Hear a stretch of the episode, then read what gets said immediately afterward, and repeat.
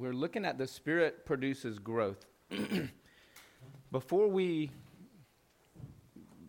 go further into this study, just want to just recap very briefly on where Galatians fits in and where this, this study fits in. Um, if you have your Bible and you want to turn to Acts chapter 26, Acts chapter 26. 16 through 18. And this is when Paul he's giving his testimony and he's, re, he's recounting his experience with Jesus back on the road to Damascus. And he's, he's, he's um, talking about what Christ talked to him about. So, what Christ, the words of Christ to him is what Paul is recording, or what Luke's recording about what Paul said in Acts 26 16 through 18. So this is Jesus speaking to Paul. So Jesus said, But get up and stand on your feet, for I have appeared to you to appoint you as a servant and as a witness of what you have seen from me and what I will show you. So he was going to show Paul the gospel of grace. He was going to he was going to give revelation of grace to Paul. Jesus said, I will rescue you from your own people, that was the Jewish people, and from the Gentiles, the non Jewish people, and I am sending you to them to open their eyes so that they, and that's a spiritual awakening in the hearts of, of people, so that they may turn from darkness to light and from the power of Satan to God, that they may receive forgiveness of sins and an inheritance among those sanctified by faith in me. And I know I talk a lot about forgiveness in this class, about accepting rather than asking, but I'm, I'm trying to keep Galatians in context. I don't want us to forget that was the message that Paul went to the Galatian people with. That Jesus was, was instructing Paul that when he went to people, he would proclaim to people that Christ died on the cross for all their sins. And that through faith in Christ, we receive forgiveness. And that happens the moment we come to faith in Christ. And I've mentioned that for a lot of my life, or actually, well, a small portion of my life as a believer, I was busy asking God to forgive me. And I was ignoring the truth of Scripture. I wasn't ignoring it, I just hadn't been taught it. That the Christian life for the body of Christ is not one of asking for forgiveness, that according to Jesus, we're receiving forgiveness through faith. And so that was the message. So you see here it says that they may receive forgiveness. So the message of the gospel isn't ask for forgiveness, According to Jesus, the message of the gospel is receive forgiveness. So we receive forgiveness, and he tells us, well, how do we receive forgiveness? By faith in me. The me is Jesus. He died on the cross for all of our sins. And if he died on the cross for all of our sins, none of us asked Jesus to die for us. So then he's not waiting on us to ask him to forgive us.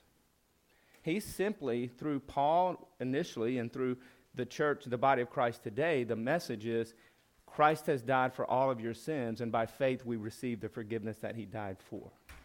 So we don't, we're not in that place of ongoing asking. We're in that one time receiving, and then we're sanctified when we receive his forgiveness through faith in him.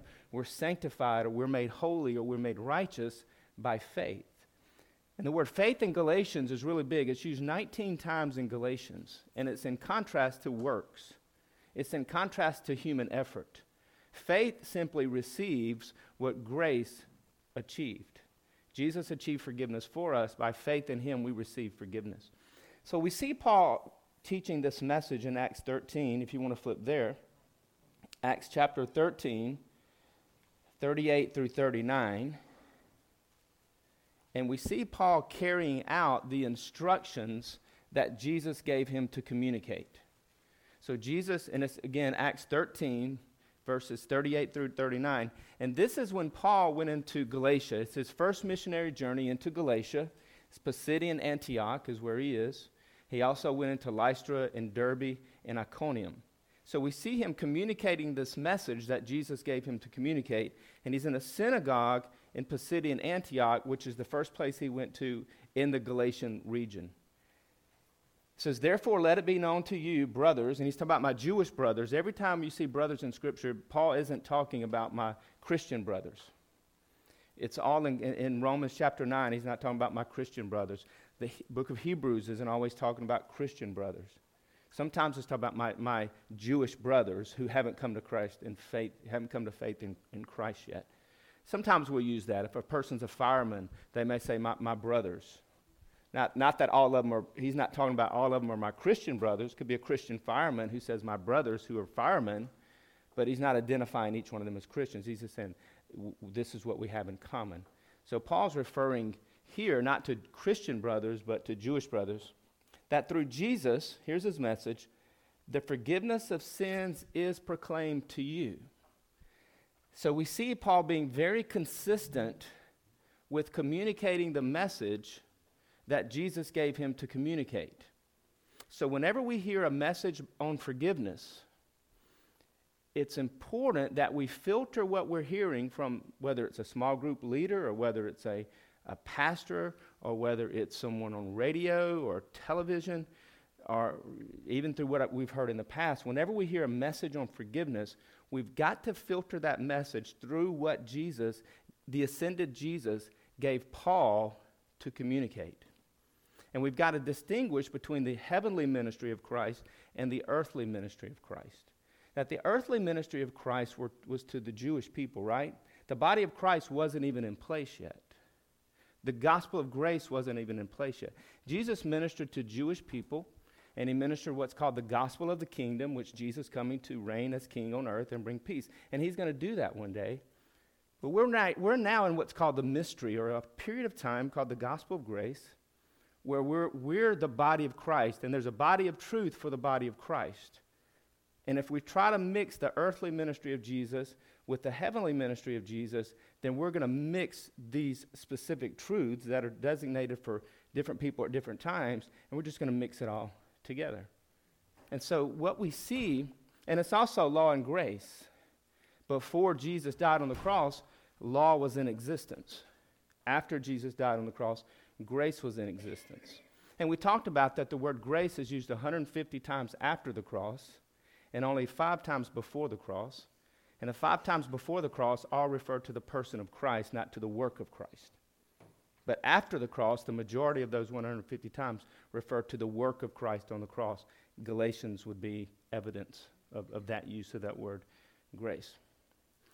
So, what we see under law is that in the Lord's Prayer, Jesus says, and you know, forgive one another as I for our Father who art in heaven, hallowed be thy name, thy kingdom come, thy will be done on earth as in heaven. Give us this day our daily bread. And forgive us our trespasses, just as uh, I, I'm wanting to go to the new covenant. Forgive us our trespasses as we forgive one another. So we see forgiveness under law. Remember, when did grace go into effect? When Jesus died on the cross. When did the new covenant go into effect? Through the blood of Christ. So the old, we're, Matthew 6 is Old Covenant teaching, it's Old Testament teaching. Some, some of it is universal truth that we can pull from one, one time period to another, but some of it's dispensational truth, which means it's only truth for that time. For example, what, what a person could eat in Galatians, Genesis, in the early chapters of Genesis, it would change you know, Noah, Adam and Eve could only eat certain things, then Noah, then the, then the children of Israel could only eat certain things. And then we find out in Acts chapter 10, God's telling Peter, you can eat whatever you want. He's saying the law is over. So that's just an example of dispensational truth that's true for one period of time, but not for all periods of time. And being able to distinguish those is highly important to understanding Scripture. So, with forgiveness in Matthew chapter 6, and then after the Lord's Prayer, Jesus says, Unless you forgive others, then your heavenly Father will not forgive you. It's the same thing when Peter says, How many times should I forgive my brother? Up to three times. And Jesus said, No, 70 times seven, unlimited, complete. And that's under law. So, forgiveness under law is conditional based upon our consistent forgiveness of others so that if there's anybody in my life under law that I haven't forgiven, then God can't forgive me. That's not good news because then who could really be forgiven? The cross is complete.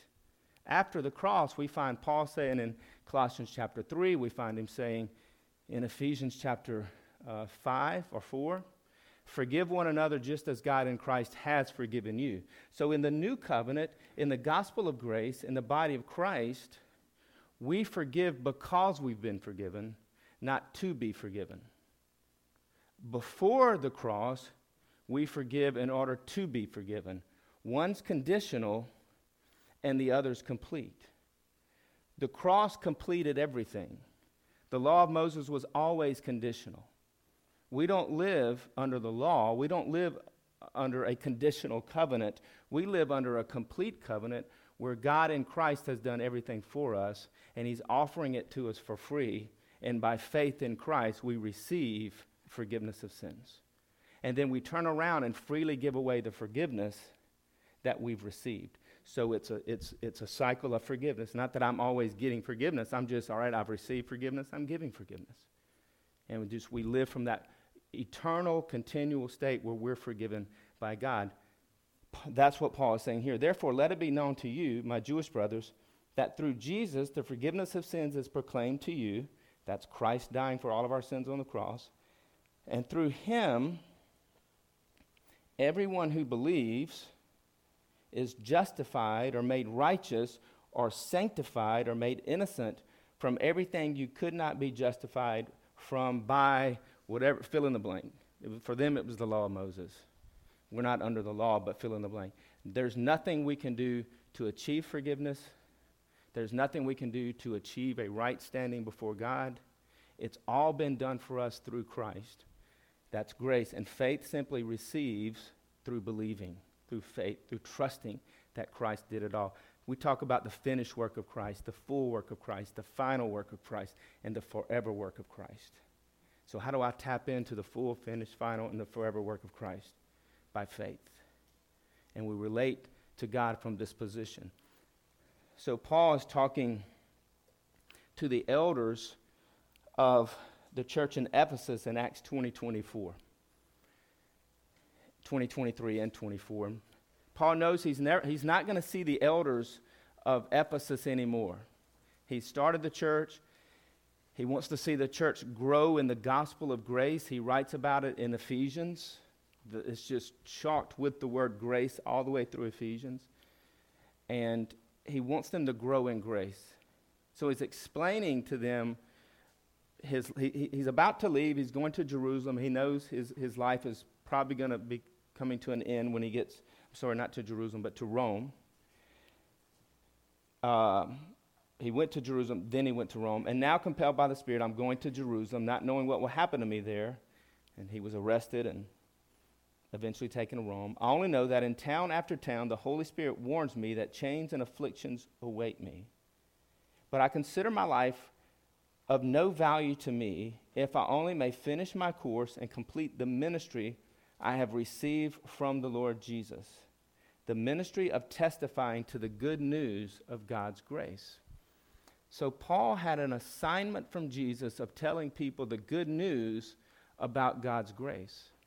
So, the question is what's the good news? Well, the good news is what we read about in Acts 26 the forgiveness of sins is proclaimed to you. Well, why can the forgiveness of sins be proclaimed?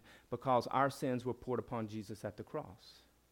And because all of our sins were poured upon Jesus at the cross, where forgiveness was achieved for us, where our sins were counted to, against Christ, all of our sins were counted against Christ. The good news is God's not counting our sins against us. 2 Corinthians chapter 5 verse 19. That's good news. It's bad news to think God's counting my sins against me and he's keeping a record of my sins every day and because he's keeping a record of my sins every day, I got to keep asking him to forgive me every day. That's that's religious bondage. There's no good news in that message at all. It's good news for a second, confess, accept, I'm forgiven ask, I'm forgiven, but then it's like perpetual every single day. It's life under the law of Moses. We've just brought it to our modern day times. But life after the cross is good news. All of our sins were poured upon Christ, and He's proclaiming that forgiveness to us, that simply by faith in Jesus we receive forgiveness. That's, bo- that's the body of truth for the body of Christ. That's, that's our message uh, as the church. And it's a message we want to continue to get out at Grace Fellowship Church. We want to continue to help people understand and be set free uh, as this church communicates to the vulnerable and to the broken the good news of God's grace. You know, good news typically puts a smile on our face, doesn't it? And that's what, that's what the gospel, I grew, I, I was discipled in a gospel that for one day it put a smile on my face. And that was the day I placed my faith in Christ. But the day after that was drudgery for me because I was giving a religious discipleship system that I needed to follow. And if I followed this discipleship system by doing these things every day, then I could feel good about my relationship with God. I could grow in my relationship with God, and I could stay in fellowship with God. So it was all up to me. And the good news went away after day one. That must not have been the gospel because the gospel is good news every day. And I've got to preach the gospel to myself every day. And you have to preach the gospel to yourself every day because Satan is relentless. He will come to you and me and he will tell us, he will remind us of our sins. He will get us to live in guilt. He'll try to give us under religious bondage when Christ is, is for freedom that Christ set you free. No person set you free, Christ set you free. And it's, and it's, it's living in this freedom every single day. Well, the Galatian people were living in this freedom. They were enjoying the freedom of full forgiveness. They were enjoying the freedom of righteousness in Christ, apart from works, apart from the law, apart from daily observances of a, two, of a check, religious checklist. Their relationship with God was based completely on what Christ did for them at the cross. Therefore, joy could be produced in their lives on a daily basis not because of anything they did, but because of everything Christ did. So when the church got started in Galatia, they were growing in grace, and then the religious leaders came in from Jerusalem. And the religious leaders began to tell the believers that, yes, Jesus is Christ, and yes, he's the Messiah, and yes, he died on the cross, and yes, he rose from the dead, and yes, he's coming back again. But, you know, you're into legalism when you get to that word, but you need to do these things every day. And we'll see that later in Galatians chapter 4. You need to observe these things every day. You need to practice these things every day. And through your observance and through your practice of these religious expectations that God expects you to do, they say, then you can feel right in your relationship with God. Same things happens today. We get people saved on Sunday morning, but then Sunday night we're giving them, here's what you have to do now. Here's how you stay in fellowship. Here's how you stay forgiven. Here's how you maintain being right with God. Here's how you grow. And we give them a list of things to do. And where we, where we, where we had them look at the cross on a Sunday morning, on, sun, the, on a Sunday night, we're having them to look away from the cross. Or in the small group, we're getting people to, not we as the church, but we as the body of Christ, we're getting people to look away from the cross. We're getting them to look to a religious system or a religious checklist or uh, uh, duties and, and things that God expects them to do when He doesn't expect that at all. He just wants us to grow in our understanding of what God has done for us in Christ, which leads us to the Spirit produces spiritual growth, page 71 in teaching number nine. they had moved away from growth in their relationship with, with, with God the Father. They were trying to grow. Have you noticed healthy things don't try? Healthy people or healthy things grow naturally. Plants don't try to grow, but if, if a plant is rooted in the right soil and nurtured by the right person, the plant has no effort in growing, it just grows. Healthy things grow, unhealthy things die. A, an understanding of Christianity, an understanding of the gospel of grace for the body of Christ, the body of truth for the body of Christ, once we have that healthy understanding, you're going to find yourself growing without even trying to grow because healthy things grow. I mean, when you see healthy people, how did, you know, how did they get, you know, how does a child grow? Well, he's, he's, he's healthy, he grows. So, the Spirit of Christ in us wants to lead us to the truth of Christ for us so that we can have a healthy understanding of the gospel. So that once we have that, under, that healthy understanding, the Spirit grows us, we don't grow ourselves. All right. So let's take a look at this verse. Paul says, I would like to learn in Galatians 2 2 through 4, or it should be 3, it's my fault. I would like to learn just one thing from you did you receive the Spirit by works of the law or by hearing with faith? He's taking people back to faith. It's faith. It's not works, it's faith. Did, did the Spirit of Christ come to live in your heart, my heart, because of something we did or because our faith in Jesus? It's faith. When we place our faith in Jesus, God sends the Spirit of Christ to live in our hearts. It's all by faith. It's hearing, then combined with faith. Are you so foolish? Have you stopped thinking, Paul told the Galatians, that after starting in the Spirit, are you now finishing or trying to grow in the flesh?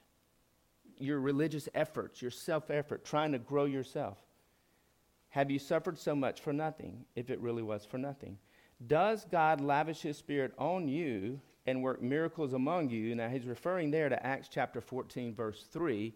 He's referring back to the Galatians experience when the Holy Spirit was poured out upon them, and we saw Paul doing incredible miracles. He did them in Ephesus, he did them in Galatians. We, we saw these miracles coming through the apostles among the Gentiles. And the Gentiles didn't ask for the miracles, they didn't, have a, they didn't try for the miracles to come.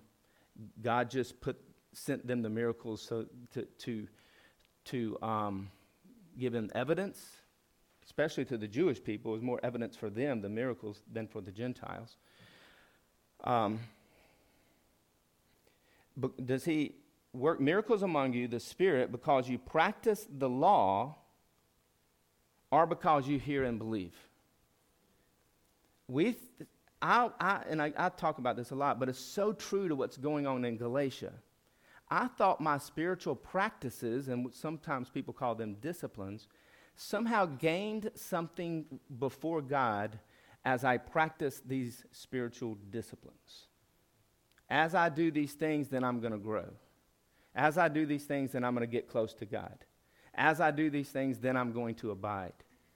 And then, then things are going to happen but I never had an under, healthy understanding of spiritual truth. We abide in truth. We, we, we, by faith, we abide in the truth of what Christ has done for us on the cross. And as you and I abide in the truth of what Christ has done for us on the cross, Christ in us, knowing God as Father, as we abide in these truths, that's when transformation happens. That's when the fruit begins to produce by the Spirit from within us to, to outside of us. So the Spirit wants to produce in us as we hear the gospel and as we believe the gospel. And as you and I hear the gospel in its completed form, in its undiluted form, without religious systems entering in and legalistic discipleship programs entering in, it's just the cross. When we take people just to the cross and the fullness of what Christ did, and then to the resurrection of Christ and the ascension of Christ, and then Christ living in us when, when we help people, establish people in these truths, the Holy Spirit then transforms the hearts of those who are established in those truths. That's what we've been looking at. So, Paul's principle is we don't receive the Spirit of Christ by works, by flesh or the law or spiritual practices, but by faith. Nor do we grow spiritually through works or practices or disciplines. Rather, the Spirit grows us as we hear and believe the good news of God's grace we continue to grow as believers. So we looked at the spirit led life. We looked at number one is the Spirit of Christ enters our hearts when we believe. When the time had fully come, God sent his Son, born of a woman, born under the law, to redeem those under the law that we might receive adoptions as son, adoption as sons. And because you are sons, God sent the Spirit of his Son Jesus into our hearts. The Spirit of Christ leads us to the finished work of Jesus and not to the works of the law says, When the advocate comes, whom I will send to you from the Father, that's the Holy Spirit, the Spirit of truth who goes out from the Father, he will testify about me. So the role of the Spirit inside the hearts of the people is, is to teach people what Jesus did for you. Teach people who Jesus is in you. That's what Paul, most of his teachings were about two things. Here's what Christ did for you, and here, here is Christ, here, this is who Christ is in you. And we'll see that as we move through here. But if you're led by the Spirit, you're not under the law. The Spirit is not going to lead us to a religious system. The Spirit is not going to lead us into legalism. He's not going to lead us into practices that if we do these practices, you're going to be right with God. The Spirit of Christ in us is always going to lead us to the cross of Christ for us. He's going to lead us to establish us in what Christ did for us. And we see this happening in Paul's ministries. When I came to you, brothers, I did not come with eloquence or wisdom as to proclaim to you the testimony about God. For I resolved nothing, for I resolved to know nothing while I was with you, except Jesus Christ and Him crucified. That was Paul's message, and forgiveness was a part of that message, where he was presenting and proclaiming forgiveness to the people. He said, I came to you in weakness and fear and with much trembling. My message and my preaching were not with pers- persuasive words of wisdom. So he wasn't a great speaker. Paul was a very poor speaker. But his power was in the cross, not in his speaking abilities. But with a demonstration of the Spirit's power, so that your faith would not rest on men's wisdom, but on God's power, which the power of God, as we see here, is Jesus Christ and Him crucified. So that's the Spirit. That's the message the Spirit works with. Paul goes on to say, now we speak of the, mystery, of the mysterious and hidden wisdom of God. He's talking about the grace of God, the, the cross of the Lord Jesus, which he destined for our glory before time began. None of the rulers of this age understood it, for if they had, they'd have not crucified the Lord of glory. Rather, as it is written, no eye has seen, no ear has heard, no heart has imagined what God has prepared for those who love him. But God has revealed it to us by his Spirit. So the Spirit of Christ in you wants to give you revelation of what your eyes could never see, of what your ears could never hear and understand, and what your heart could never even imagine. And that's the gospel of grace. That's the work of Christ on the cross. It's what he did for us, and we'll, we'll look at it here. The Spirit searches all things, even the deep things of God. For who among men knows the thoughts of men except his own spirit within him? So, too, no one knows the thoughts of God except the Spirit of God. And we have not received the Spirit of the world, but the Spirit who is from God. So, again, here's the idea of receiving. I'm receiving the Spirit when I place my faith in Christ. Christ comes to live in me. And the Spirit is there that we may understand what God has freely given us. Notice why the Spirit exists in the heart of a believer. The Spirit exists to give us intellectual understanding of what Jesus did freely for you on the cross. To help us understand what God has freely given us in Christ. Romans chapter 3 talks about what God has freely given us in Christ. Ephesians chapter 1 talks about what God has freely given us in Christ. So it's, it's free. And the Spirit wants to give understanding and revelation and insight of the free truths that are ours in Christ, that we are forgiven. I don't keep asking for forgiveness. We are forgiven. We are righteous. We are holy. We are pure in the sight of God because of the blood of Christ, because the blood of Christ purifies from all sin. So you and I have been purified by the blood of Christ, which is what the book of Hebrews is about. And this is what we speak. Paul says, when I teach people, when I speak to people, I don't speak in words taught by human wisdom, because he says, I'm not a great orator and I'm not a great speaker and I don't have a great vocabulary. But I speak in words taught by the Spirit, expressing spiritual truths in spiritual words. So when Paul communicated to people, the words that he used, we can see fr- from what he did in, we can, what are the word, what are the spiritual words that Paul used? We'll read, you know, we can read Ephesians. We can see his spiritual words in Ephesians. We can see his spiritual words in Colossians. We can see his spiritual words in Philippians. Um, we can see his spiritual words in Galatians and in Romans. We can see his spiritual words. So Paul understood as I communicate to people what justification by faith means, as I communicate to people the fullness of forgiveness, and as I communicate to people Christ in you, the hope of glory, using spiritual truths produce transformation. So, as Paul spoke, spiritual truths and the Spirit of Christ in people take the spiritual truths that Paul taught that were associated and connected to the gospel and transformed the hearts of people as the Spirit of Christ, as spiritual truth went from Paul's mouth into the ears of those who heard. They connected it and believed it by faith. And then the Spirit, uh oh, see if I can get this. And then the Spirit, we good? Okay. Then the Spirit took what Paul was communicating and give, gave people the understanding in their hearts and minds of the gospel. So it's, it's like some of the revelation you've had here, some of y'all, some of y'all already have known this. You've, as, as I've taught these spiritual truths that come from Galatians and comes from, come from Romans and Ephesians, and we're going to look some, at, some, at them some more today, you've noticed something happening inside your heart. You've noticed something happening inside your mind. What was happening was the Spirit of Christ in you was taking the spiritual truth from God's word, rightly divided between law and grace, Old and New Covenant, Jesus' ministry to Israel and his, er, and his heavenly ministry to the Gentiles, the body of Christ, and to Jews who came together as one family. That the Holy Spirit takes these truths and just begin to change you from the inside out, and me too. And we weren't trying to grow. You, you were putting no effort into growth. Growth was happening supernaturally in you as spiritual truth was communicated from God's word to your heart, and then the Spirit of Christ in you took these truths and began to transform you and begin to produce what we call the fruit of the Spirit love, peace, joy. He begins to produce that in you. All right? So, again, we, we looked at 2 Corinthians 3 3 through 6 last week the Spirit of Christ involved in the ministry of Paul. It is clear you are a letter from Christ, the result of our ministry, written not with ink, but with the Spirit of the living God.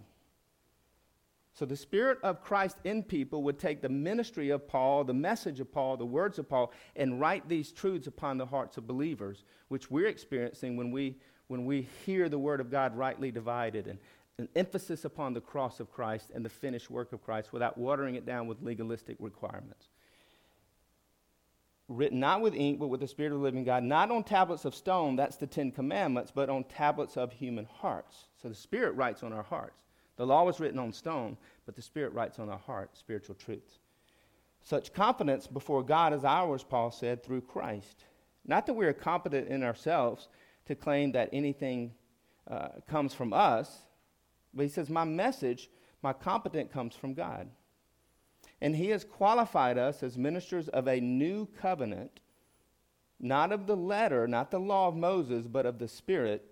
For the, le- the letter kills. He's referring there to the Ten Commandments as a ministry of death. All right, it kills us because nobody can obey the commandments, and the punishment or the penalty is death. But the Spirit gives life. Here's what he's saying The law of Moses brings death, but the cross of Christ and the resurrection of Christ and Christ in you brings life. So, do I want to relate to God through what brings death or what brings life? And the Spirit's ministry is that of the new covenant of grace. We're going to see more of that momentarily. Paul goes on to say, Now, if the ministry of death, which was engraved in letters on stone, that's the Ten Commandments, came with such glory that the Israelites could not gaze at the face of Moses because of its fleeting glory, will not the ministry of the Spirit be even more glorious? For if the ministry of condemnation, that's the law of Moses, that's the Ten Commandments in context, was glorious, how much more glorious is the ministry of righteousness? So the ministry of the Spirit is the Spirit giving us understanding of what Jesus did for us at the cross. Jesus became sin for us at the cross, and through faith in him, we become righteous. That's the greatest miracle of all. That here, me, someone full of sinfulness, has been given righteousness so that you and I stand before God righteous, having done nothing simply by faith in the everything that Jesus did for us. That's the ministry of the Spirit. So our rightness with God is not based upon daily spiritual practices, but it's based upon the spiritual truth of the cross. And Paul goes on to say, Now the Lord is the Spirit. Where the Spirit of the Lord is, there is freedom from the law. There is freedom from legalism. There is freedom from religious performance. There is freedom from effort. Because where's the Spirit of the Lord? In our hearts. So we're free. The Spirit brings freedom from the law or from effort. And we who with unveiled faces, that's those who come to faith in Christ, who can see the new covenant, who can see the finished work of Christ, who can see the grace of God freely given us in Christ, all reflect the glory of the Lord. See, we, as we grow in grace, as the Spirit gives us insight into grace, you and I will begin to reflect Christ in our relationships. We will begin to reflect His grace. We will begin to reflect who He was. We'll begin to reflect it. The, the moon reflects the sun's the sunshine. But the moon has no power in and of itself to, to have light. It just reflects the sun's light. You and I have no power to transform our own lives. We have no power to be like Jesus. But as we gaze upon Christ and his beauty and what he did for us at the cross and Christ in us, and we're confident that we're forgiven and that we're righteous and that we're innocent before God, then we, as we walk by faith in those truths, then we'll begin to reflect what we've received by faith. So, whatever I've received by faith in Christ, I will reflect in my life. And that's why, for some who've gone from, from guilt to grace in this class, you're, you're, you're experiencing joy. You're reflecting the joy of the Lord because the Holy Spirit is producing within you joy. Um, unveiled faces all reflect the glory of the Lord. We're being transformed into his image, that's the image of Christ, with intensifying glory, which comes from the Lord who is the Spirit. So, where does transformation come from? The Lord, who is Jesus, who is the Spirit in you, Jesus in you, Christ in you. That's why Paul's message so often is trying to lead people to Christ in them. You never see Paul leading people to be Christ followers or to be fully devoted followers of Christ. That's not his message. That was a message for Israel under law. The message for the church is Christ in you, the fullness of what Christ did for you. Um, that's where Paul was leading people, and that's when transformation begins to come. Therefore, if anyone is in Christ, he's a new creation. The old covenant of law, of ministry, of death, of condemnation, of the Ten Commandments has passed away. But the new covenant of grace, of righteousness, of forgiveness, of just you're innocent before God, you're in relationship with God, Christ now lives in you, that's the new creation, has come. All this is from God, who reconciled or brought us into relationship with himself through Christ and gave us the ministry of reconciliation, of telling others how they can be in relationship with God by proclaiming to them forgiveness, and they come to faith in that that God was reconciling the world to himself in Christ, not counting men's sins or trespasses against them. So, why is God not counting our sins against us? Because they were all counted against Jesus. And if all of our sins were counted against Jesus, then how many of our sins are left to be counted against us? None. But if I'm always asking God for forgiveness, then what lie am I believing from Satan? That I'm not forgiven. That God's counting my sins against me. That's a lie.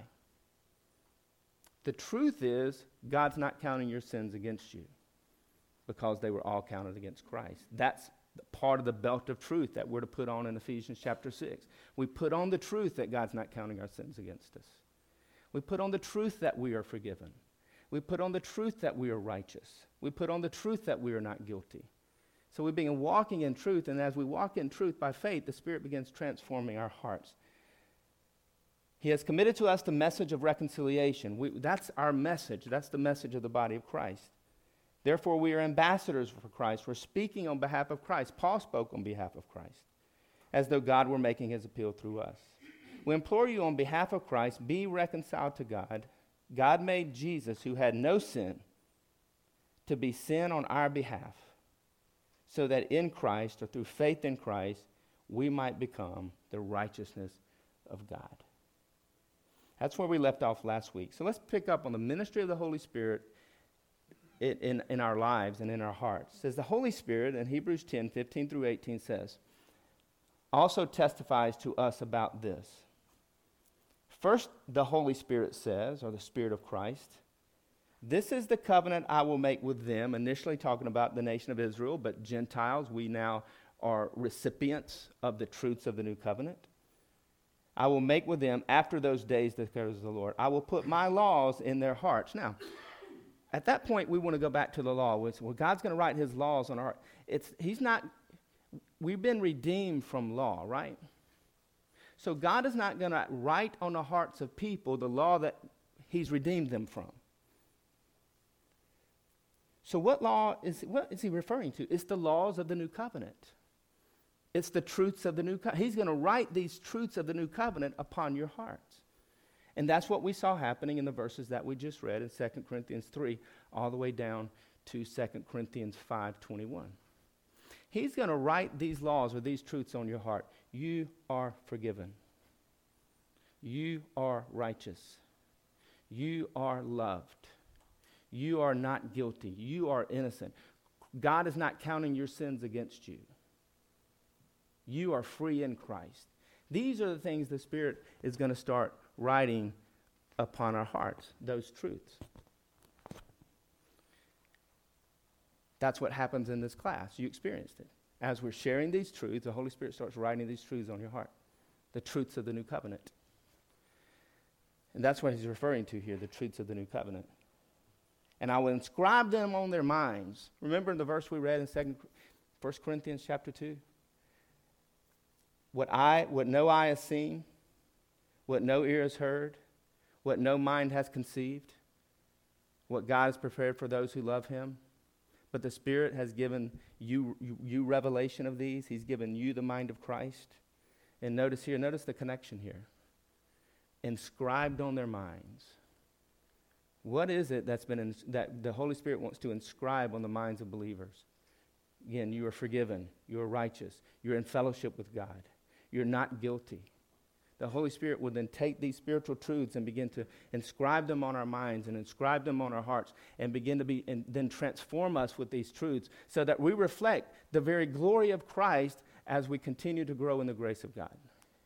And again, there's no effort. It's just the Holy Spirit is doing these things in us. That's why it's called the fruit of the Spirit and not the fruit of Brad.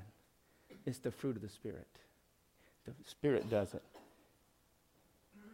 Their sins and lawless acts I will remember no more. So every time I ask God to forgive me of sin, I'm thinking He's counting those sins against me. He's remembering them against me. He's recording them against me. But I, but but he's remembering them no more because they were nailed to the cross. It doesn't mean he doesn't know about our sins and we can't be open and honest and transparent with him, which is what grace leads us ultimately to do. Just means he's not remembering them as far as counting them against us. Therefore, we don't have to keep asking for forgiveness. And where these sins have been forgiven, where were these sins forgiven? At the cross. That's his point where these sins have been forgiven. Your sins were forgiven at the cross. That's why we proclaim that forgiveness to others. And faith receives what the cross achieved. Where these sins have been fully, completely, totally, and forever forgiven, an offering for sin is no longer needed. They wanted to continue sacrificing animals, the Jewish people. We just want to keep asking. But there's no difference. The same thing applies. They were still trying to stay forgiven after the blood of Christ was shed on the cross, and we're trying to still stay forgiven after the blood of Christ was shed on the cross. We're just going about it in two different ways. And the truth is, forgiveness is complete for everybody. That's the good news. And as people receive that by faith, that's why the writer of Hebrews writes Hebrews chapter 11. He's trying to convince the Jewish people that this idea of faith is not a strange concept, that their whole Jewish lineage lived by faith. Now he's asking them to take one more step of faith to the cross of Christ. That's why Hebrews 11 is in Scripture. So let's look at the, uh, continue at the, the ministry of the Spirit. Romans 7, 4 through 6. It says, Therefore, my brothers, you also died to the law, or spiritual performance, or spiritual pras- practices, or, or the discipline of trying to stay right with God. So you, you died to those things through the body of Christ. Christ set us free from trying to stay right with God. That you may belong to another, to him who was raised from the dead in order that we might bear fruit to God. For when we lived according to the flesh, the flesh there is talking about religious flesh. It's talking about a group of people who were seeking to become righteous before God through the works of the law. Religious flesh, religious disciplines, religious practices, trying to, to get close to God in these ways. For when we lived according to the flesh, the sinful passions aroused by the law were at work in our bodies. Notice what the law of Moses does. The law of Moses arouses from within sin. Specifically, the Ten Commandments arouses from within the heart of a sinful heart of a person sinful desires, which produce sinful decisions, which result in destruction. So when people ask, well, should believers live according to the Ten Commandments? According to Scripture, we're going to go deeper into this over the next few weeks. The biblical answer is no, but we're going to land this plane eventually, and it's going to, you're going to see, oh, I get it now. I get it now. It makes sense now. Because the law stimulates sin.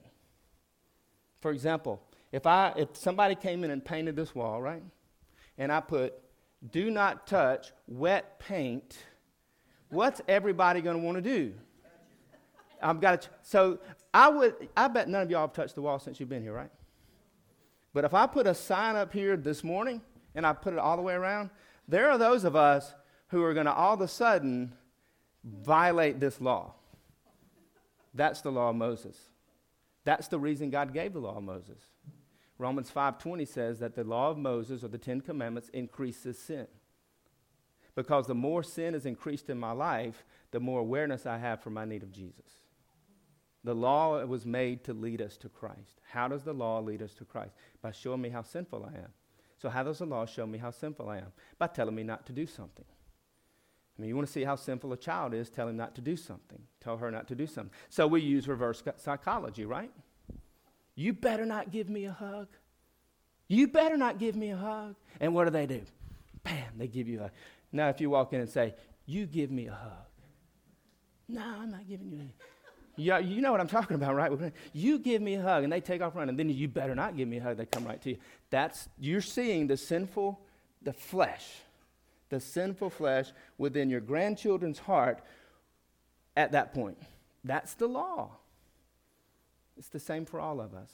And the law shows me how sinful I am and shows me how good God is, how loving He is, because Christ went to the cross to die for my sins. God gave the law to show us our sin, to show us our need for grace, ultimately for Jesus. Um, but now, having died to what bound us, that's religious practices, trying to stay right with God, trying to stay forgiven. That is such bondage that I was in for several years. We have been released from the law so that we now serve or relate to God in the new way, in contrast to the old way of law, in the new way of the Spirit. And the new way of the Spirit is what the book of Romans and Galatians talks about. It's the new way of grace. And the new way of grace is the cross of Christ. And I can think of no better way to relate to God through Christ. That's the best way. And when I bring myself into it, it produces two things. I either get prideful and say, Look how good I'm doing or I get pitiful, look how bad I'm doing. But when we stay focused on Christ, it leads to praise. Look what Jesus did for me. I am forgiven. I am righteous. I am not guilty. I am in fellowship with God. Christ did it all. And by faith, I believe what he's done. And the Spirit then begins to produce peace and joy internally in our hearts. Ephesians 3 14 through 19. Again, Paul's writing about the Spirit. For this reason, I bow my knees before the Father. So we're getting a glimpse into to Paul's prayers. Ephesians 3 14 through 19.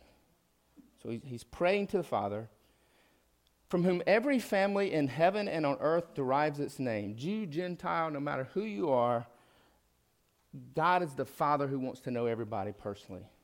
And his prayer is that out of the riches of his glory, he may strengthen you, each one of us individually, with power through his Spirit in your inner being, so that Christ may dwell in your hearts through faith. So the Christian life is about Christ in you, right? It's about you being strengthened in your inner being with power that comes from the Holy Spirit. And now we're going to connect this strengthening, this power that comes from the Holy Spirit. Paul's going to connect it for us. Then you, as you walk by faith in Christ, and Christ dwells in our hearts by faith, you will be rooted and grounded in love. So, the first thing the Holy Spirit wants to do is establish us in the love of Christ. He wants to establish you in the love of Christ that was poured out for you at the cross. So that when, we, when the law convinces us of our sin, the Holy Spirit is there to convince us of the, love, of the love of Christ. It's the law that convicts of sin, not the Spirit. And so often we've, well, the Spirit convicts of sin. No, the Spirit doesn't convict of sin. It's not in Scripture. He convicts, he convicts the unbeliever of sin, but not the believer. The Holy Spirit is there to convince the believer of spiritual truth, right? He's there to point you to the reality of what Christ did for you on the cross. Where the law condemns and our conscience, conscience condemns, the Spirit is there to convince us that we're forgiven and that we're loved and that we're righteous because Satan is going to kind of come, going to come in there and say, Look at you, look at you, look at you. And the Spirit is going to say, Look at Jesus, look at Jesus, look at Jesus. And that's when we can begin to grow.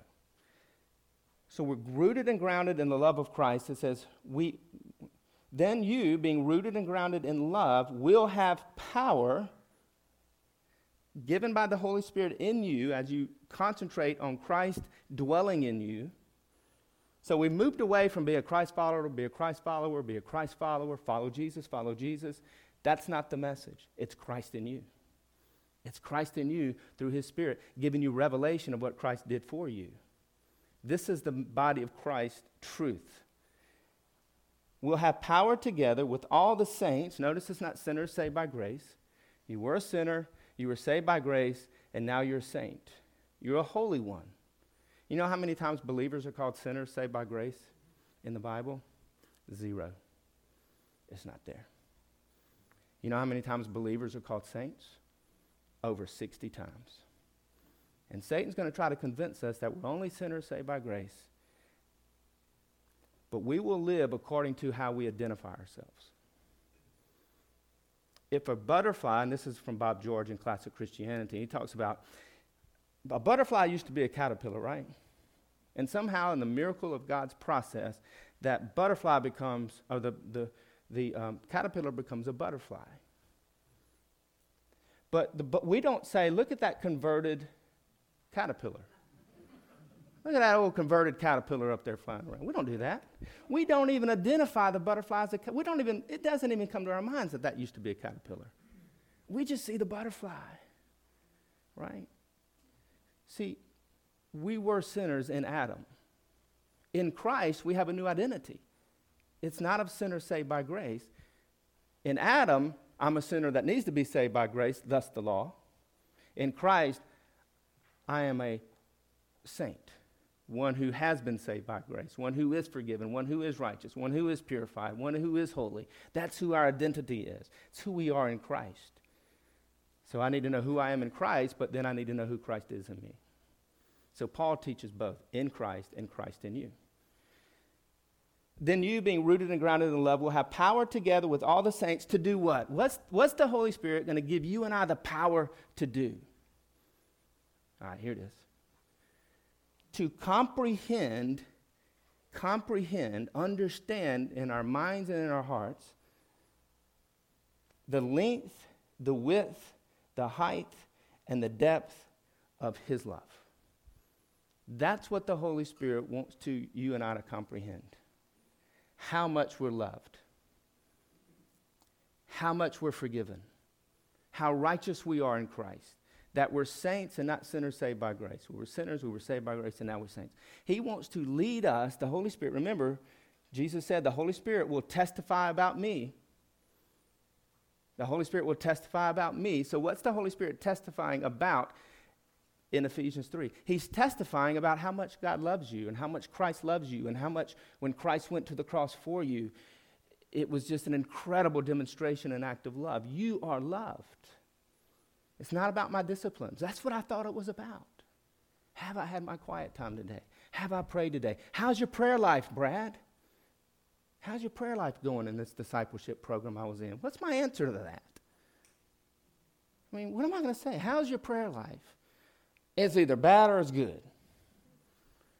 I'm either going to lie or tell you the truth. You know, it's not about my prayer life anymore. It's about the life of Christ that went to the cross for me, who died on the cross because he loved me. Now I pray, I talk to the Father, have relationship with the Father, but it's not from this place of I have to have a good prayer life and I have to make sure I pray every day. I've just created another religion. It's relationship. And now I just find myself talking to the Lord and praying to the Father constantly, every day. And it's not a discipline that I have to do. And I, I, I don't, I'm so glad I've been rescued from that bondage. It's just relationship now. And some people say, yeah, but now you'll want to pray. Well, I wanted to pray then. I just didn't have, I wasn't grounded in grace. I didn't understand that prayer was rooted and grounded in grace. And not, it wasn't about a day or a time or a place or get up early or stay up late or none of those things. It, or 15 minutes or 30 minutes and none of those things. It was just a relationship. Um, that you may be filled with the fullness of God. How is a person filled with the fullness of God? Number one, first, when they place their faith in the fullness of what Christ did for them on the cross. I cannot be filled with the fullness of God until I place my faith in the fullness of what Christ did for you and me on the cross. I am fully forgiven. I am fu- you are fully righteous. You are fully innocent. You are fully loved. You are fully accepted.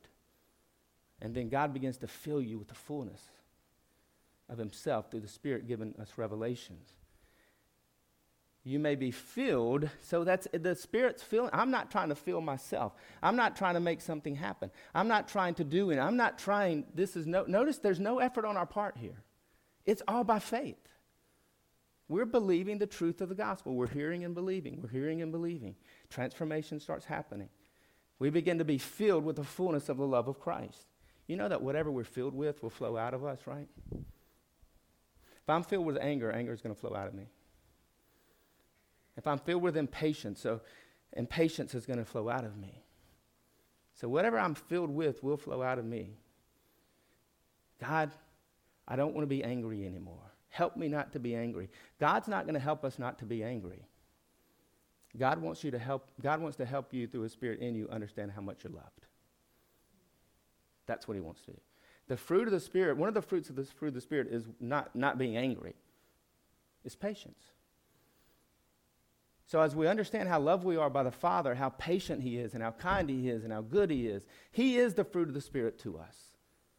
Until I'm filled with the fullness of His patience to me and my awareness of His patience and my need for His patience, then I'm not going to be filled with patience to somebody else.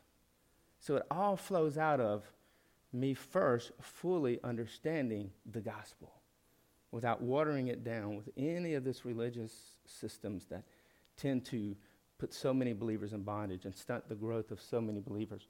We're filled with the fullness of God as we come to understand the fullness of the love of Christ. Now, most of us are, are, are familiar with Ephesians 3 20 and 21, but let's put this verse in its context. So it flows out of this understanding how much you're loved, and the Holy Spirit wants to give you the power to understand how much you love, you're loved. Now connect it.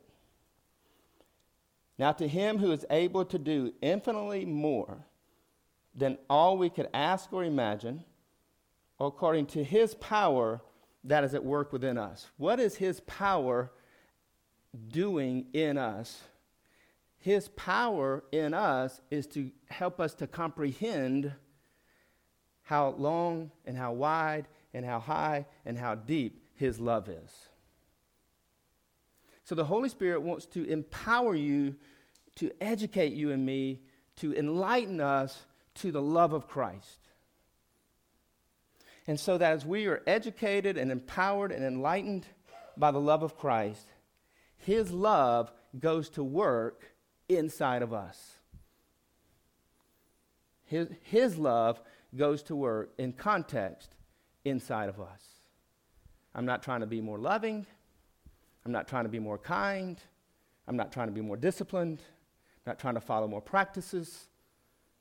He's doing something in us that's based upon what He did for us. And as the Holy Spirit gives us an awareness of what He did for us, then the changes come from within us. That's the power He's referring to here. According to His power that is at work within us, to Him be the glory where? In the church and in Christ Jesus through all generations forever and ever. Now, think about this. Imagine this for just a moment. His power can do more in and through us than we could ever hope, dream, ask, or imagine, according to Scripture.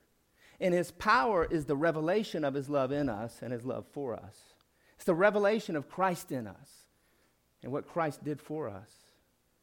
And these revelations of what, of what Christ did for us on the cross, for forgiveness, for righteousness, innocent, justified, in fellowship with God, it's all about what He did for me, not what I do. And then He comes to indwell us and He brings this love into our hearts. And the Holy Spirit begins to give us understanding and revelation of this incredible love for us.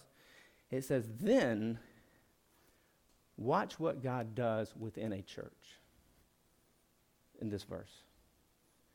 Think about a church family. That's why Grace Fellowship has grown like it has.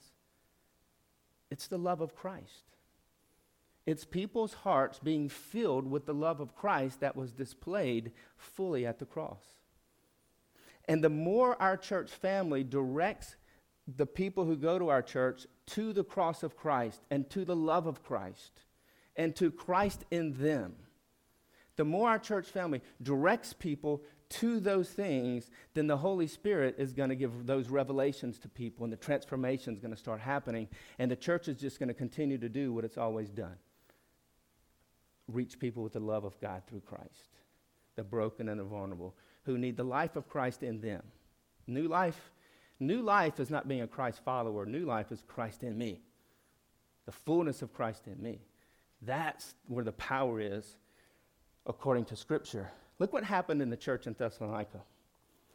Brothers who are beloved by God, we know that He has chosen you, that's the Gentiles, because our gospel, this is Paul talking, the gospel of grace, the gospel of forgiveness and righteousness, and you're holy by faith in Christ, everything we've talked about, came to you not only in word, Paul speaking spiritual words, spiritual truth, right? 1 Thessalonians 1 4 through 8, but also in power, in the Holy Spirit, and with great conviction. So here's the Holy Spirit and Paul working in, in unison. Paul's communicating the gospel that Jesus gave him to communicate. And as Paul communicates the gospel that Jesus gave him to communicate, the Holy Spirit convinces people of the truths of the gospel. The truth they're forgiven, the truth that they're righteous. That's the gospel that came to Thessalonica with great conviction, with great belief, with great, yeah, this is true. I'm convinced it's true because the Holy Spirit convinced them it was true just as you know we lived among you for your sake. And you became imitators of us and of the Lord when you welcomed the message with the joy of the Holy Spirit. You know what gives the Holy Spirit joy is the gospel of grace. The cross gives the Holy Spirit joy. But you know what It gives the Holy Spirit even more joy? When that revelation of what Christ did for you becomes, you become fully aware of that in your heart and mind. We talk a lot about grieving the Holy Spirit, but that's when we fail to give grace to people in our relationships, and it causes destructions in our relation, destruction in our relationships, and it tears our relationships apart, and it grieves the Holy Spirit to watch our, our, our relationships break down because we fail to give grace to one another in context. But we don't talk a lot about the joy. What gives the Holy Spirit joy? When the light bulb of grace goes off in your heart, it produces joy within the Holy Spirit in you. That's why you feel joy. What's the joy that you feel? It's the joy of the Holy Spirit. It's, it's, the, it's the third fruit of the Spirit, a second fruit of the Spirit, love, joy, which brings peace. I'm at peace with God now. I'm full of joy of what Christ did for me, produced by the Spirit. Now I'm at peace. I don't have to worry about anymore if I'm saved or not saved. Am I in fellowship or not, fellow, not in fellowship? Have I had my quiet time or not had my quiet time? Have I prayed or not prayed? I mean, that's a miserable life. But the Holy Spirit produces love. He wants to convince you that you're loved, convince you that you're forgiven. Then that produces joy, and that produces peace, which then flows into our relationships with other people. Just as you know how we live, okay, you welcome the message. You welcome the message of the gospel of grace, of full forgiveness and righteousness, and Christ in you with the joy of the Holy Spirit, in spite of great suffering. As a result, you have become an example to all the believers in Macedonia and Achaia. For not only did the message of the Lord, it's the Lord's message of grace that Jesus gave Paul, right? Ring out from you to Macedonia and Achaia, but your faith, your faith, there it is, your faith, your belief in the gospel has gone out to every place so that we have no need to say anything more.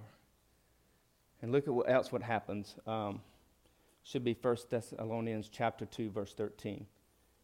Paul said, "We continually thank God that in receiving the word of God from us, so what did they do? They received it.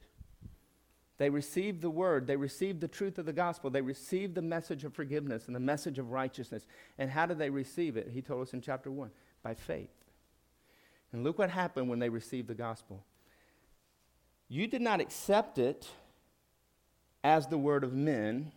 Sometimes we accept the word of men as the gospel, right? I did that for a while. They have a Bible, they're on stage, they're good communicators, they're at this conference, they've written tons of books. Man, wow. I accept what they say. And if he said it, it's the gospel. I remember one time, well, I, maybe another time we'll talk about that. Um, the word of, it, then it says, you did not accept it, that's the gospel of grace, as the word of men, but as the true word of God. Look at, look at this. The word now at work in you who believe. The great fear of a legalist is this wow, if you teach grace, they're not going to do anything. They're not going to serve in the church. They're not going to do any work. They're going to live a life of sin. So we got to water it down with some law and some practices and some disciplines and some efforts and some have tos and some ought tos because we don't believe the gospel is power enough, powerful enough to change a life. So we got to control them. And that's why Paul says in Galatians 5:1, it is for freedom that Christ set you free. And when you see that freedom of forgiveness and that freedom of righteousness and that freedom of grace, and the Holy Spirit gives you insight into that, understanding and awareness, it's going to go to work in you, just like it did the Thessalonians. And they were worshiping false gods and they were living in all kind of immorality. And we see the power of the gospel in their lives. Okay, page 75, number three. We'll take just a few more minutes. Is the Spirit of Christ draws us to God as Abba, Father.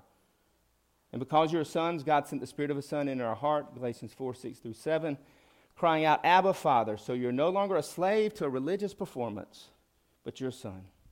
And since you're a son or a daughter, you are also an heir through God. Ephesians 2:18 For through him we both have access to the Father by one Spirit. We relate to the Father. That's where Paul's trying to point people to. It's Christ in you who then re- he brings us to the Father. Remember the story of the woman at the well. John 4, 22 to 24. Here's the conversation. Sir, the woman said, I see that you're a prophet. Our fathers worshipped on this mountain. But you say, but you Jews say the place where one must worship is in Jerusalem. Notice here the focus on a place. The Samaritans had their place, and the, and the Jews had their place. And the right place at this point in time under the old covenant was Jerusalem. Believe me, woman, Jesus replied. A time is coming. Now, what is he referring to there? What time? The time we're in now, the time of the cross, the time of grace, the time of the new covenant. A time is coming. It's come. Remember Galatians chapter 4? We just read it. Look up. Well, we just did 6 and 7, but if you look up, when the time had fully come, Galatians chapter 4, verse 4. when the time had fully come, God sent his son, born of a woman, born under law, to redeem us from the law, so that the Spirit of Christ could live in us and we could God, call God Abba Father. Now, remember that and read this. Believe me, Jesus replied, a time is coming, it came at the cross, when you will worship the Father neither on this mountain nor in Jerusalem. He said, hey, your relationship with the Father is not designated to a time and a place. And that's what we've done in modern day discipleship. Get you a place to spend with God. Let that be you're in God's place.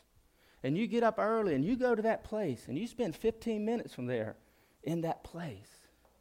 They've never been taught about the truth of the gospel. They've never been taught about the finality of the cross. They've never been taught about Christ in you. They're still trying to stay in fellowship. They're still asking forgiveness, but they're, boy, they, this is my place where God and I meet. Now, there are people that I know who have those meeting places, and there's nothing wrong with that. That's their relationship with the Father. But my prayer for them is they come to understand the fullness of what Christ did for them. That's what God's called me to do. Is to help believers understand what actually they're believing in. Because we are believers. Are you a believer? I'm a believer. Where and what? What am I believing in? That I'm forgiven, that Christ died for all my sins. I'm believing that God's not counting my sins against me. I'm believing that Jesus became sinfulness for me so I could become righteousness before God. I'm believing that Christ in me is leading me and guiding me and showing me and directing my steps. So I'm believing that I'm a saint, not a sinner. That's, that's what we're believing in. So let's move on with this. You worship what you do not know. He's talking about the woman and the Samaritans. We worship what we do know, for salvation is from the Jews. Why is salvation from the Jews? Because that's where Jesus came from. And there's no other name under heaven by which one must be saved than by Jesus. But a time is coming, that's where we are now, after the cross, the body of, of grace, and has now come when the, because Christ was there and he's about to go to the cross, when the true worshipers will worship the Father in spirit and in truth. For the Father is seeking such as these to worship him. God is spirit and his worship his worshipers must worship him in spirit and truth. When we think worship we think worship service. We think building. We think place. We, th- we think song. We think worship leader. That's not nothing's wrong with any of that. That's not in the mind of jesus here. Jesus is talking about an individual person who lives their life fully aware of the father's love for them. That has nothing to do with a time or a place but has everything to do with what Christ did for them on the cross and their understanding of what he did, the revelation of Christ in them, and then knowing God as Father. And every day they wake up, they they understand I'm, I'm a worship of, of the Father today. I'm, my life is lived. I'm, I'm walking with the Father today. I'm living with the Father through Christ who lives in me. It's a relationship. That was so foreign to these groups of people back then because their relationship with God was was designated to a place and a time rather than to a personal relationship. Number four, the Spirit of Christ enables us to experience the Father's love. Um, look at John 15, 9, one verse down. As the Father has loved me, Jesus said, so I have loved you. And then look down another one, John 16, 27. For the Father himself loves you because you have loved me, and you believed that I came from God. John 17, 23. I in them, I in them, and you in me. That they may be perfectly united, so that the world may know that you sent me and you've loved them just as you have loved me. And Jesus' prayer, Father, I want those you have given me to be with me where I am. This is Jesus' this is the real Lord's prayer. This is the real Lord. This is the Lord praying for you. Father, I want those you have given me to be with me where I am, that they may see my glory. You gave me, you gave me because you gave them to me, I think, because you loved me before the foundation of the world. Righteous Father, although the world has not known you, I know you, and they know that you sent me. And I have made your name known to them and will continue to make it known, so that the love you have for me may be where?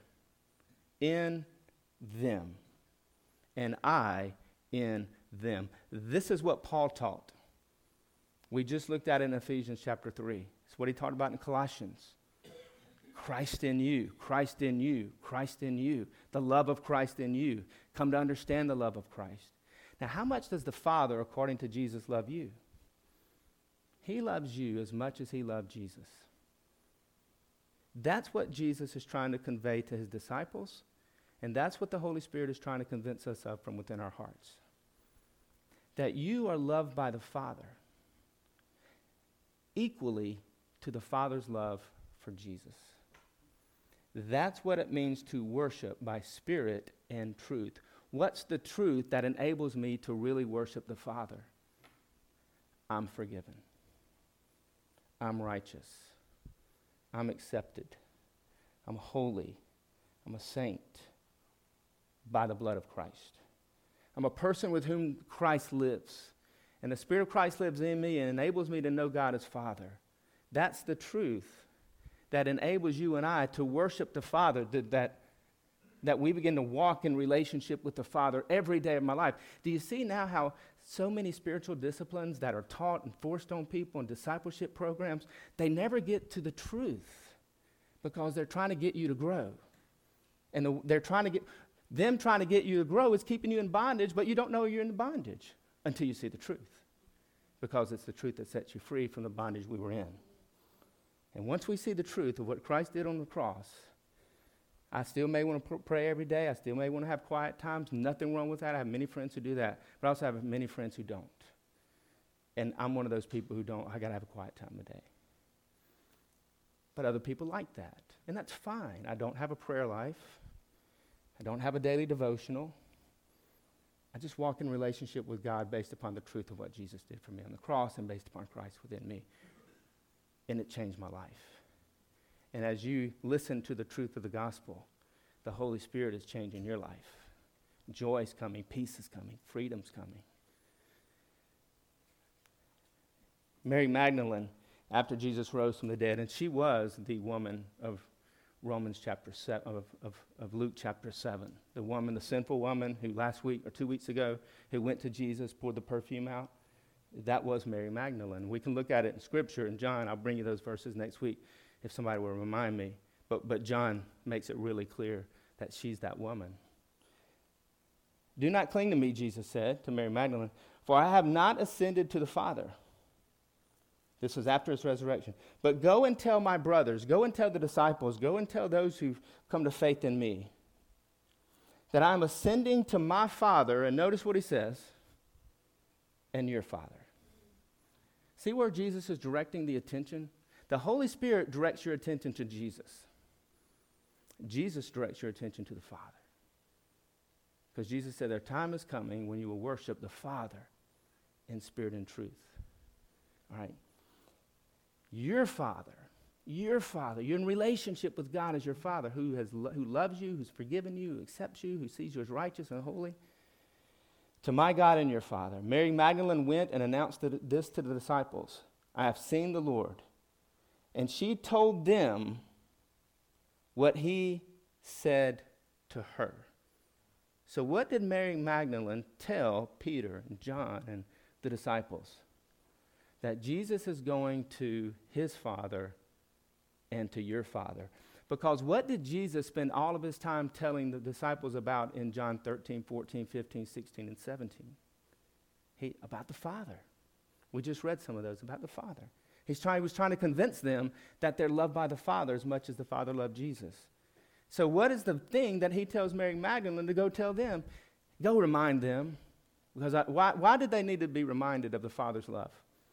Because how was the disciples feeling at this moment? Guilt, shame, embarrassed, weak, miserable, hopeless, terrible about themselves because they had failed at being followers of Christ, right? They failed miserably at being a follower of Christ because when they were asked, Peter said, I don't know the man.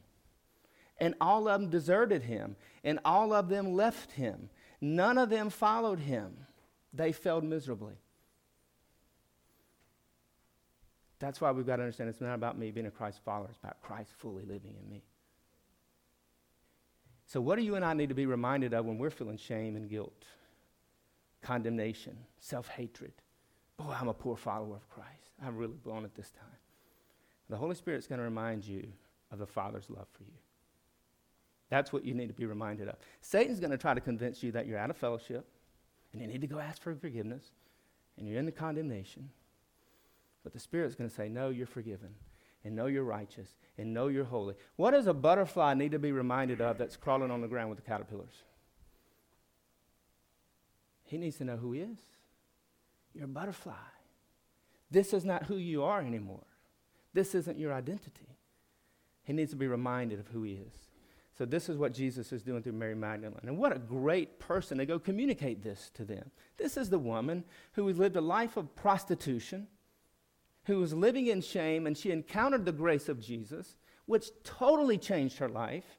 And now she's becoming a communicator of the grace that changed her life. And part of this grace message is the Father loves you. Period. No conditions. The Father's forgiven you. Period. No conditions. You're in fellowship with the Father. Period. It's an amazing life that we live. The Spirit of, the Spirit of Christ Number five, produces love in us and through us. Romans 5 5. God has poured out his love in our hearts through the Holy Spirit, whom he has given us. See, that's what the body of Christ needs to know. Christ in you. You're loved, and the Holy Spirit takes that love, and the Holy Spirit pours out the love of God into our hearts. Romans 8, 14 through 16. For all who are led by the Spirit, the Spirit's going to lead us to Christ, what he did, are sons of God. For you did not receive a spirit of slavery, religious slavery, that returns you to the fear of, oh, if I don't do this, I'm out of fellowship with God. And if I don't do this, I'm not forgiven. And if I don't do this, I have to live in guilt. No, the spirit of, that's not the spirit of Christ in you telling you these things. For you did not receive a spirit of slavery that returns you to fear. That's life under law in context. But you received the spirit of sonship you're loved, you're forgiven, you're accepted, you're righteous. That's the spirit of sonship. By whom we cry, Abba, Father, my daddy who loves me. My, it's a relationship, it's a gentle, loving relationship between father, son, father, daughter. And look what the Spirit testifies. The Spirit Himself testifies with our spirit that we are God's children. See, the Spirit wants you to know that you're a forgiven son of God, you're a forgiven daughter of God, you're accepted, you're righteous, you're holy, you're a saint. The Spirit wants to lead you and I to these truths.